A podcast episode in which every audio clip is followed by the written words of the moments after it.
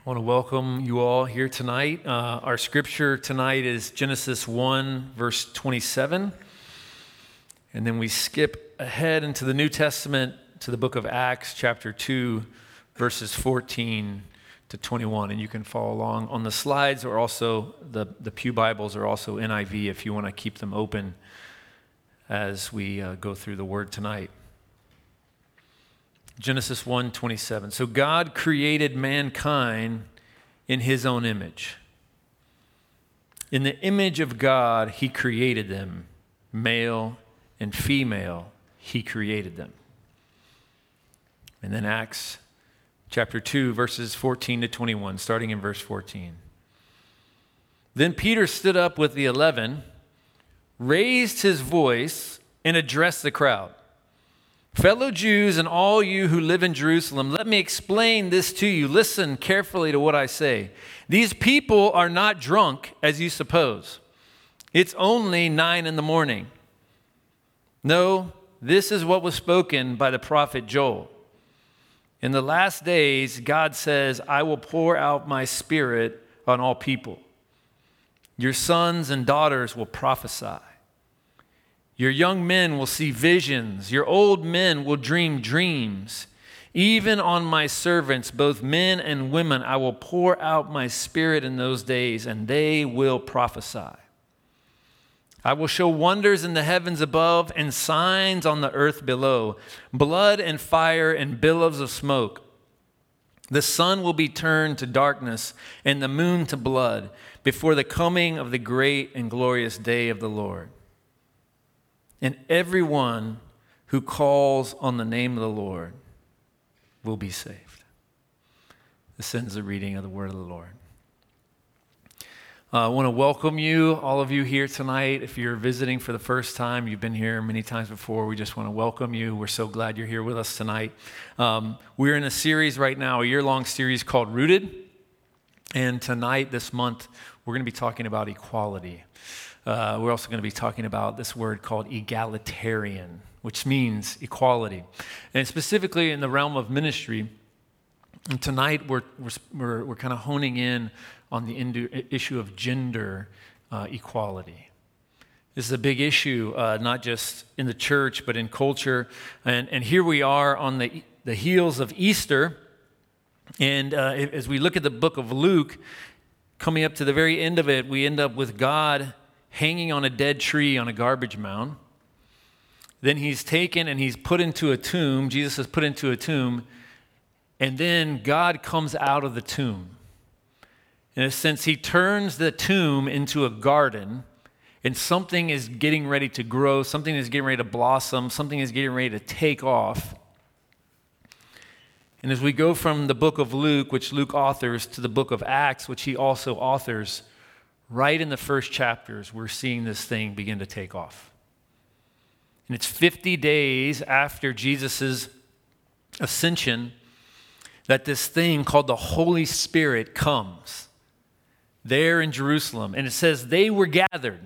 The apostles, the disciples, the followers of Jesus were gathered, and that the Spirit came on them. And this is uh, earlier in uh, chapter 2 of the book of Acts that the Spirit came on them. It was like tongues of fire. And all these people were gathered there in Jerusalem, began to gather around, and these people started speaking in languages that they didn't even know. And so people are like, these people are drunk. It's nine in the morning, Sunfest has not started yet, and these people, there's something has to be going on with these people. They are like, they're, they're, they're drunk. But I want to ask you a question as we dive into the text tonight. Maybe you are different than me. But when you think about the followers Jesus gathered there, when you think about the people that were there in Jerusalem that were beginning to speak these things that God was saying through them, who do you see there? Just imagine it in your, in your mind for a second. Who do you see there speaking these things of God to the crowds.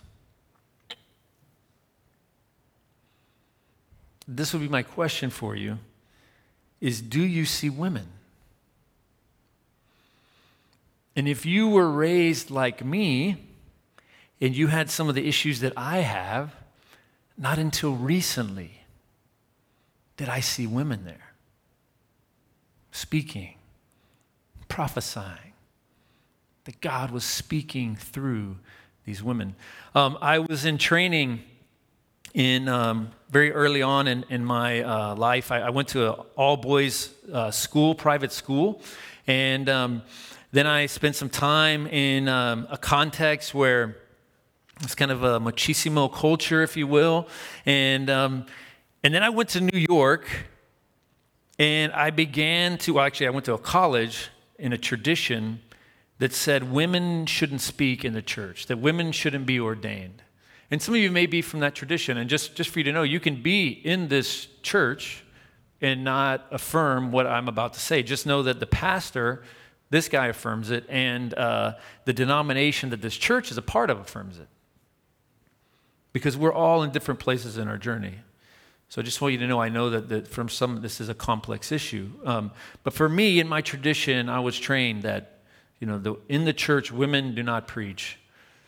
And it, it really fit into many of the things that I ex- had experienced um, in my life. And then I went to training in New York City to learn how to become a church planner. And uh, it was an incredible time. One of the things I learned there was when you go into a city, you have to learn to listen. You have to learn to listen to the city. So um, I knew nothing about finance at all. Uh, I have such a low financial IQ. It's really sad. And I was planning on buying the Wall Street Journal and getting a book called Finances for Dummies. And that's what I was going to do, you know, to think, you know, to make these people think that I knew what I was talking about in the financial industry there in Miami, in Brickell, which is the largest international banking center in our country. So, you know, I, I, what was I thinking, right? And these really wise people at, at Redeemer in New York City said to me, Keith, please don't do that.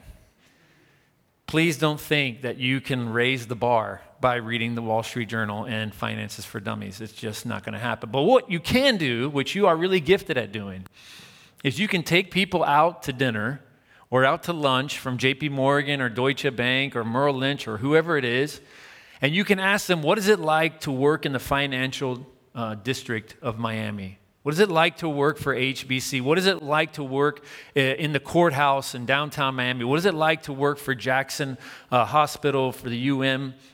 What is it like? So I did this. And I began talking to people and, and really hearing their stories. And I began to start hearing themes. And one of those themes was from the women. And the theme was to be a woman in, in the industries here in Miami is very challenging. Uh, one, one woman in particular, she was a lawyer, African American woman, graduated from Yale. Apparently, that's the top in the nation, I guess. And she got the, the highest clerkship in the city of Miami, which is a big deal. I, I didn't know that was like a cool thing to be a clerk, so that was like a big deal. And uh, as I was getting to know her and her story, she was telling me, you know, Keith, for me, if I get married, if I begin to have kids, all of that in the courtroom begins to become a weakness for me. And so I'm understanding uh, my Christian uh, role as a, as a man. If I have some sort of power, that I'm supposed to leverage that to give it away to other people. And so here I am, I'm listening to this woman. She's brilliant, obviously. Um, but I'm thinking, okay, how can I leverage some of my influence, some of my relationships to help this woman navigate this? So I start trying to connect her with different lawyers, other women in DC or New York or Chicago, wherever it is, who've navigated this thing that she, so that she can become more successful, so that she can have a greater platform. And this thing happened to me as I began to enter into more and more of those conversations as I'm sitting there trying to elevate and create platforms for the, the female voice in these industries to be heard, I turned around and looked at my tradition that I was coming from, and I couldn't even think of a female voice. Meaning, I couldn't think of a female author. Now, there were some uh, women who had written other under men. Um, and I'm sure there's, there's some out there who've done, uh, you know, children's books and things like that. But I couldn't even think of one. Like, where was the multitude of voices? There's tons of men. Where was the multitude of female voices? And I began to think, oh man, these women that I've met in these industries have enriched my life. They have given me perspective. They have helped me to see things that I was so blind to in society, in culture, in the world. They have inspired me. They have um, given me a new imagination in many ways. And I would look back at my church and I was like, where are these voices? What have we been missing out on in the tradition that, that I was a part of for so long? I would say we were emaciated because we have not heard these voices. And it's not just in this particular tradition, even the tradition I'm in part of now. It's not just feminine, though that's what we're talking about tonight, but it's generational, it's ethnic, it's national. That the church is a global body. If we are not hearing the voices of our global brothers and sisters outside of our denominational lines, we are missing out. We are missing out. So I want to confess to you that as I was growing up and as I was reading the scriptures, when I read the resurrection story, I didn't see the significance of Mary Magdalene being the first one to see Jesus' resurrected body. I didn't realize that she was, by definition, the first apostle, witness to the resurrection, who then became an apostle to the apostles. I just kind of like skipped over that part. And I skipped over the women of faith who are listed in Jesus' genealogy. These towers, these women of incredible courage, incredible strength. I missed those women. I missed Mary's significance in her song that we prayed a part of tonight. And if you want to go even back further, I miss the courage of Eve. That in the face of the curse, she would give birth to new life, holding on to the promise. That in the face of the curse, she would give birth into that, believing that somehow, in some way, this new life was going to bring about a cure, was going to bring about healing for the world, even as she understood it was going to cost her so much.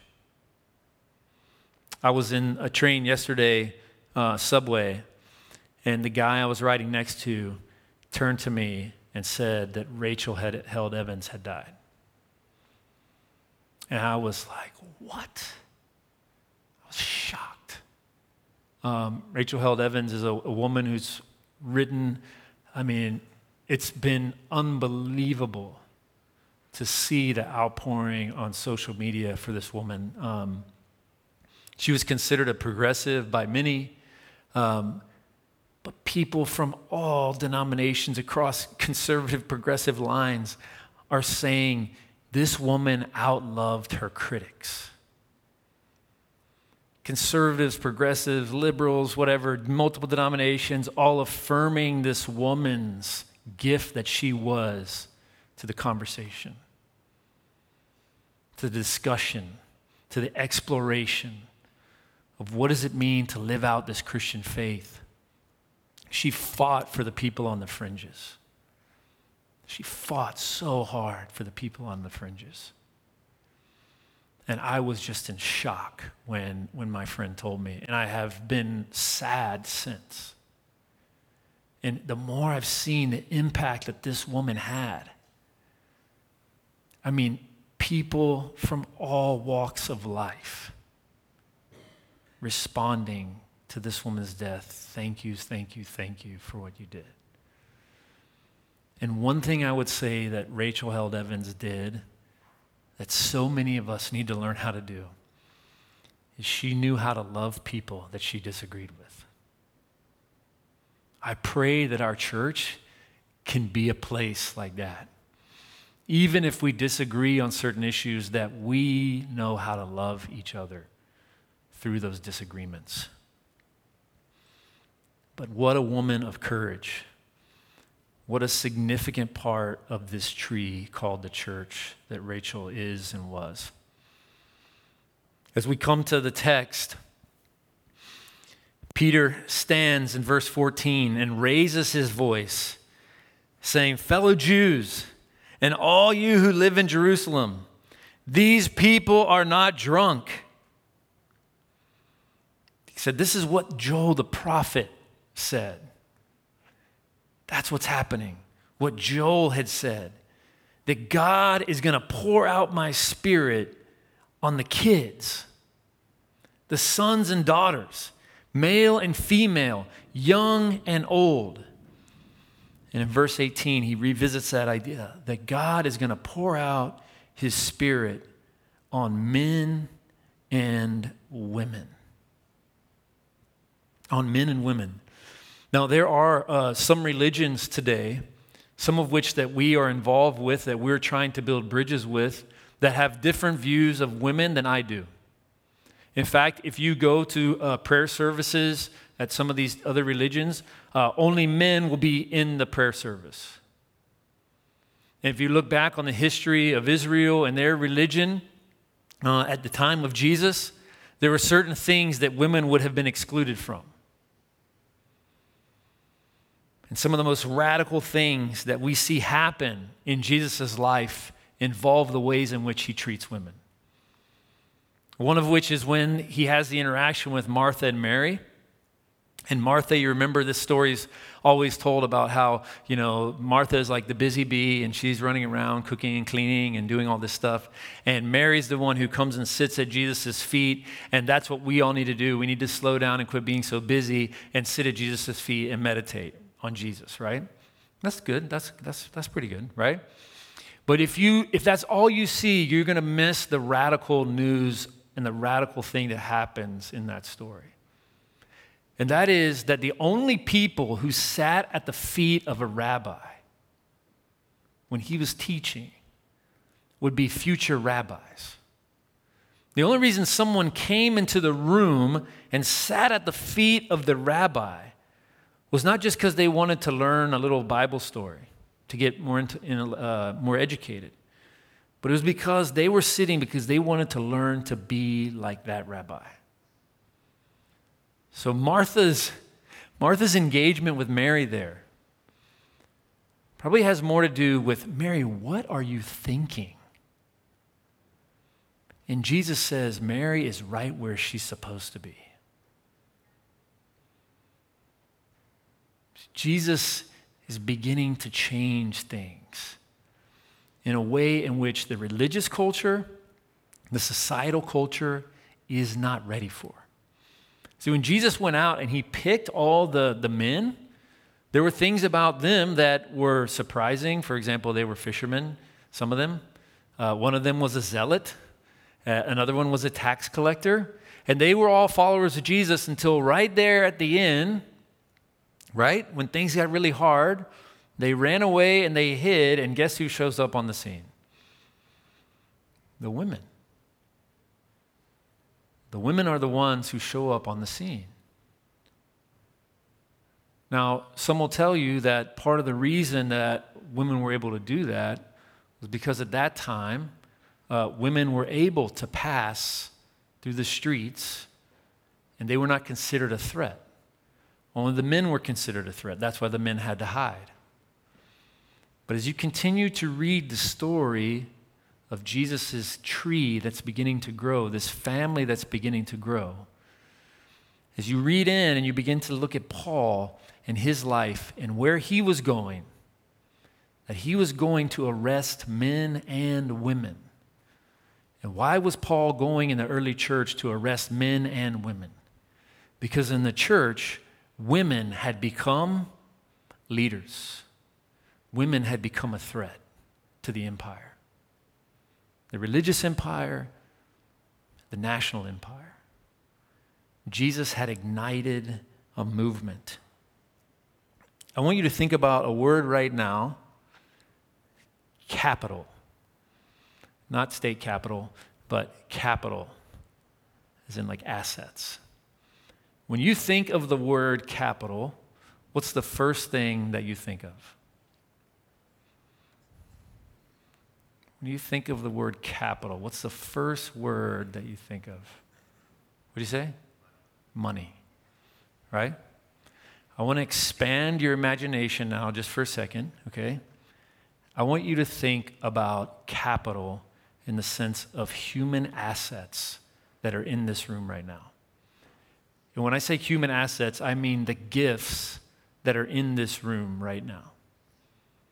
In fact, you don't have to do this, but if you were going to do it, take out a piece of paper and write down some of the some of the assets that you have that you are contributing now to society through your work, through your career.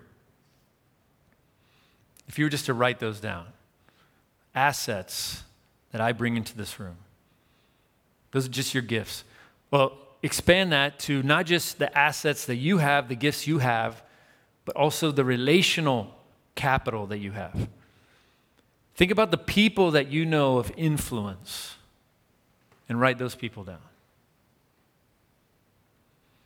As you begin to think about how many assets are in this room, how much capital is in this room, how many gifts are in this room, begin to imagine if we began to use these gifts, use these assets together for the sake of our city, for the sake of all in our city, how different our city could look. The capital in this room is not just financial, there is major, major capital here. And one of the things that I'm healing from, and one of the things that I'm hoping, if it's, it's been an issue for you, that you are healing from here tonight as we unpack this text, is that if you are a woman the assets, the capital that you have here in this room matter just as much as anyone else's. And we need them. The church needs them. Think of all the women leading industries in society today. What if that began to be unleashed in the church? And for some of you, some of you women, that you would be thinking, praying, not just that you would contribute the assets out here for the city, but that you could actually begin contributing assets from up here, from where I'm standing. As I mentioned, I was uh, in Atlanta this past week with an organization called Made to Flourish, and there are people there from multiple denominations. Uh, they practice what I would consider a generous orthodoxy, so that allows for people who are multiple denominations, everything. And um, there's a lady from our denomination, from ECO, named Nancy Ortberg, and she was speaking, and she's like this incredible speaker. And this one friend of mine in front of me, He's a part of a church that doesn't affirm women's ordination, but everybody's laughing. People are beginning to cry. I mean, this woman is just like slaying it, you know, like people are being convicted, repenting. And I just leaned up and I just like massaged his shoulders a little bit. I was like, feel yourself slowly affirming women's ordination. And, um, and, and I think it freaked him out a little bit, but um, we're still friends. But Nancy Ortberg, she said this incredible thing. She said, The fringes of society, the fringes of society are the center of the kingdom of God. What is the church doing with the fringes? She said, Don't make this a white collar movement. Now, y'all, I, I got to be honest, I'm trained to work with future white collar professionals. I need help learning how to train blue collar professionals. That's been my narrative, helping white collar professionals. Nancy Ortberg expanded my mind. She expanded my imagination. Her voice as so often is the case for me. And when I'm in, I'm just telling you from experience, when I am in rooms with men, we get really excited about building things, about doing things, and then it's a woman who goes, Well, this is in the church.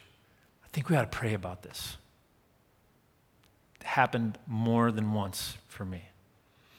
To ground us, to speak into that process. We got to go downtown after Nancy preached, and I got to visit this place. Um, some of you may know uh, Sho Baraka. I'm not, I know I'm not probably saying that correctly, but uh, did an album with Lecrae. Yeah, I, am not. I've listened to like a Lecrae song I think before, but I I'm kind of out of that scene. But amazing guy, really cool stuff that they're doing. And then this this lady got up after him, and she works for this organization called Centerform, and they're they in this building in downtown Atlanta, and they're doing these incredible things. Where, for example, if you are, let's say, a graduate of PBA and you get a job here it's not what you really wanted but you're working for some you know corporate america you're going in punching a clock nine to five but really really you want to be a photographer that's your dream these people are developing cohorts six weeks to eight week cohorts that you can go be a part of with 10 to 15 other people and they will train you how to become a professional photographer you want to be a filmmaker, they'll train you how to be a filmmaker. They'll train you how to launch your own business. We've had people in this church launch their own businesses. I have limited understanding of doing that in the business world. I can start churches, I can start nonprofits, but in the business world, that's a new one for me. I wish I had more training in that area. I wish there was somebody here who could help train the men and women in this church who want to start businesses so that we can launch you, so we can celebrate you, so we can support you. And that's what they do. They help these people launch businesses. And then they have capital available. They have capital available to support these people. And that woman quoted Walter Brueggemann to us. She said, We know how to implement, but what we need to learn is how to imagine. We need help with our imagination. We need to learn to imagine again. One of my prayers for our church is that we would be a place where you could begin to imagine again about things that you think are absolutely impossible, but they are not impossible in the kingdom of God. That as you hear the word of God preached and as you learn these biblical principles that God has laid out for us, you begin to apply those to your mind. They begin to set you free to dream dreams, to have visions of things that you think are impossible. That was really the work of the prophet. The prophet is speaking about imagination, about things that are coming that people can't even see yet. We need people in this room to begin to dream prophetically about the kingdom of God in this world and what it would look like. And I pray our church would be a part of that. And in many ways, I think that it already is. Um, Brene Brown says that vulnerability is the birthplace of creativity. And if you were at Story Group Retreat or you've been in Story Group under Sarah Claire's leadership, She's led us into this space, into this space of vulnerability that's leading to creativity, that's leading to the creation of new things. And that's a piece of it.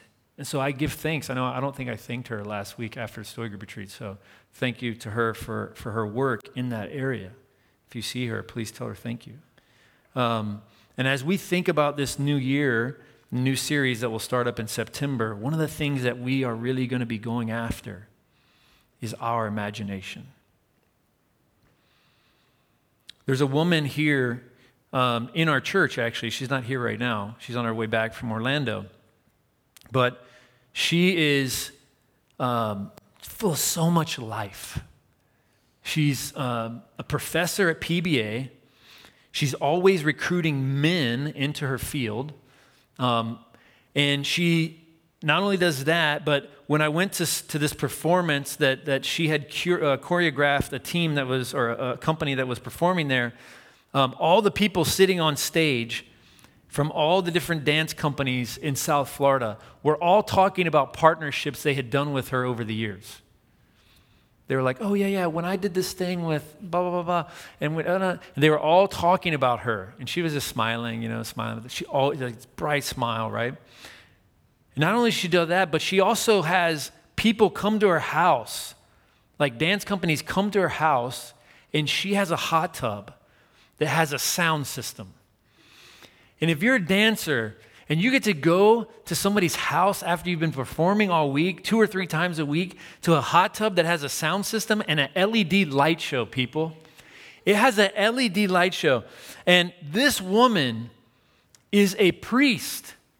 She is also a prophet. She sees something, a potential here in our city that nobody else really can see. That West Palm can be a birthplace for dance, that it could be a hub for creative dance, that it could be a leader for dance. Her students love her. She's a church planner in the dance community. Her name is Jen Hanley. She's with my daughter right now, driving back from Orlando. The whole time they've been there, she sends us pictures of Kyla like performing and dancing. Like, look at your girl, look at. She's caring for the parents. She's caring for my daughter. She's caring for our city.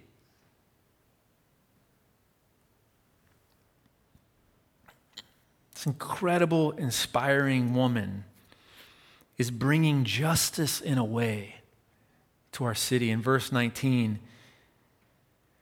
Joel the prophet, as Luke is writing, quoting him, I will show wonders in heaven above and signs on earth below blood and fire and billows of smoke. Justice is coming. Verse 20 judgment is coming. And if you want to understand this text, it seems really dark because it's like blood and fire and all this kind of stuff, right? Um, for the prophet Joel, for the nation of Israel, Israel is a minority. And when he's speaking these things, he's saying that the oppressors of the minority group, the oppressors of Israel, they are going to face judgment before God.